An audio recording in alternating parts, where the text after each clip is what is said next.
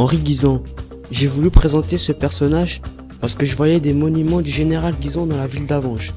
Il possède également une rue qui porte son nom. Je ne savais pas qui était cette personne. Et comme je suis curieux, je me suis mis à chercher sur internet. Et c'est pour ça que je vous parle de lui, car c'était un homme. Le général Guizon est un personnage né le 21 octobre 1874 à Mézières, dans le canton de Vaud, et mort le 7 avril 1960 à. Il fut le général commandant en chef de l'armée suisse durant la Seconde Guerre mondiale.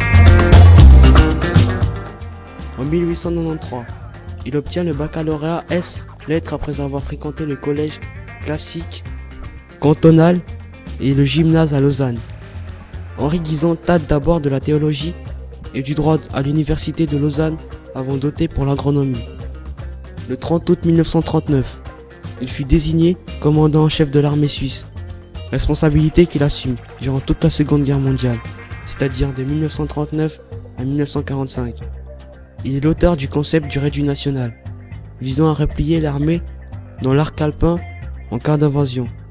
Le réduit national, réduit, on peut familièrement le gruyère, sera un terme utilisé en Suisse pour désigner le, le système de fortification dans les Alpes, du, Jura jusqu'au lac de Constance. Henri Guizon est aussi aimé et respecté en Suisse alémanique. Le 20 août 1945, le général Guizon demande au Conseil fédéral de le décharger de ses responsabilités militaires. Entré dans la vie civile, le général Guizon s'installe au domaine de Vertrive, à Puy, aux portes de Lausanne.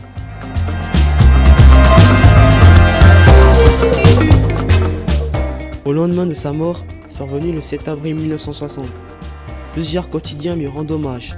La Suisse écrit. Il incarnait le citoyen suisse et par-dessus, tout le citoyen soldat. Il a été l'homme et le chef de la situation dans une période troublée de notre histoire où tant de forces contraires agissaient à l'intérieur du pays. Ces funérailles ont donné lieu à un cortège suivi par plus de 300 000 personnes et en ont fait, à cet honneur, le défilé le plus suivi en Suisse.